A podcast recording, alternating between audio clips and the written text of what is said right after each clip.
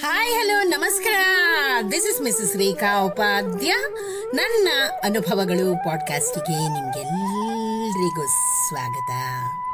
ಬನ್ನಿ ಸ್ನೇಹಿತರೆ, ಇವತ್ತಿನ ಈ ಹೊಸ ಸಂಚಿಕೆಯಲ್ಲಿ ನಾವು ಮಹಾಭಾರತದಿಂದ ಆಯ್ದುಕೊಂಡ ಒಂದು ಚಿಕ್ಕ ಕಥಾಭಾಗ, ವಿದುರನ ನೈತಿಕತೆ.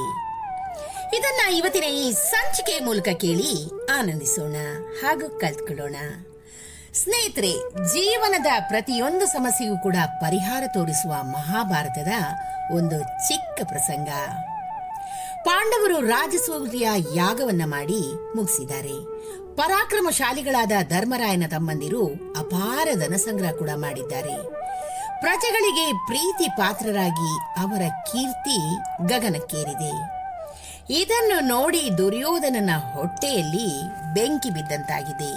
ಹೇಗಾದ್ರೂ ಮಾಡಿ ಅವರನ್ನ ನಾಶ ಮಾಡಲೇಬೇಕಂತ ಹೊಂಚು ಹಾಕ್ತಾ ಇದ್ದಾನೆ. ತನ್ನ ಈ ದುರಾಲೋಚನೆಯನ್ನ ತಂದೆ ಧೃತರಾಷ್ಟ್ರನಿಗೆ ಹಂಚಿಕೊಳ್ಬೇಕಂತ ಹೊಂಚು ಹಾಕಿ ತಂದೆ ಬಳಿಗೆ ಹೋದ ದುರ್ಯೋಧನ. ಧೃತರಾಷ್ಟ್ರನ ಜೊತೆ ವಿದುರು ಕೂಡ ಮಾತಾಡ್ತಾ ಕೂತ್ಕೊಂಡಿದ್ದ. ದುರ್ಯೋಧನ ತಾನು ಬಂದ ಕಾರಣವನ್ನ ಹೇಳದೆ ಅದು ಇದು ಮಾತಾಡಿ ಹಾಗೆ ವಾಪಸ್ ಹೊರಟೋಗ್ತಾನೆ. ಇದೇ ರೀತಿ ಎರಡು ಮೂರು ಸಲ ತನ್ನ ತಂದೆಯ ಬಳಿ ಮಾತಾಡಲು ಹೋದರೂ ಕೂಡ ವಿದುರನು ತನ್ನ ತಂದೆಯೊಂದಿಗೆ ಕೂತ್ಕೊಂಡಿರ್ತಾನೆ. ಇದರಿಂದ ದುರ್ಯೋಧನನ ತಲೆ ಕೆಟ್ಟು ಹೋಗುತ್ತೆ. ತನ್ನ ತಂದೆಯೊಂದಿಗೆ ತನ್ನ ಯೋಜನೆಯನ್ನ ಹೇಳಲಿಕ್ಕೆ ಆಗ್ಲಿಲ್ಲ ಅಂತ ಒಳಗಿಂದೊಳಗೆ ಕೊರಗ್ತಾ ಇರ್ತಾನೆ. ಒಂದು ದಿನ ತನ್ನ ಆಪ್ತ ದೂತರನ್ನ ತನ್ನ ತಂದೆಯ ಅರಮನೆಯ ಬಳಿ ನಿಲ್ಲಿಸಿ ವಿದುರ ಅಲ್ಲಿಂದ ಹೊರಟ ಸುದ್ದಿಯನ್ನ ತಿಳಿದು ತಂದೆ ಬಳಿ ಬರ್ತಾನೆ.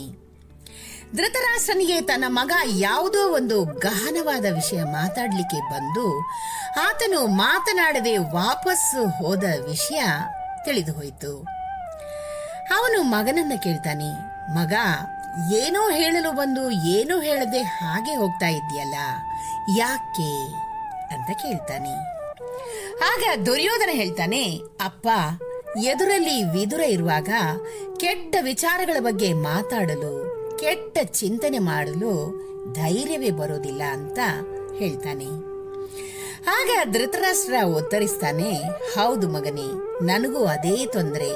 ವಿದುರನಂತಹ ಜ್ಞಾನಿ, ಸಜ್ಜನ ಎದುರಿಗಿದ್ದಾಗ ಪಾಂಡವರ ಬಗ್ಗೆ ಒಂದು ಮಾತಾಡಲು ಕೂಡ ನನ್ನಿಂದ ಸಾಧ್ಯವಾಗ್ತಾ ಇಲ್ಲ.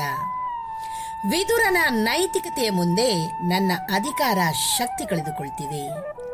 ಹುಟ್ಟಿನಿಂದ ದಾಸಿ ಪುತ್ರನಾಗಿ ಎಂದಿಗೂ ರಾಜನಾಗದ ವಿದುರನ ನೈತಿಕತೆಯ ಮುಂದೆ ಹಸ್ತಿನಾವತಿಯ ಚಕ್ರವರ್ತಿಯ ಸಿಂಹಾಸನದ ದರ್ಪ ಮೊಳಕಾಲೂರಿ ಕುಳಿತಿದೆ ಅಂತ ಹೇಳ್ತಾನೆ.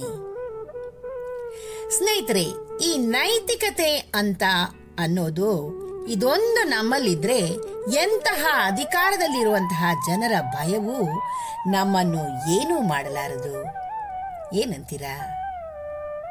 ಈ ಒಂದು ಚಿಕ್ಕ ಮಾಹಿತಿ ನಿಮ್ಗೆ ಇಷ್ಟವಾಗಿದ್ದಲ್ಲಿ ದಯವಿಟ್ಟು ಇದನ್ನ ಲೈಕ್ ಮಾಡಿ, ಶೇರ್ ಮಾಡಿ ಹಾಗೂ ನನ್ನ ಪಾಡ್ಕಾಸ್ಟ್ ಅನ್ನ ಫಾಲೋ ಕೂಡ ಮಾಡಿ ಸ್ನೇಹಿತರೆ. ಧನ್ಯವಾದಗಳು.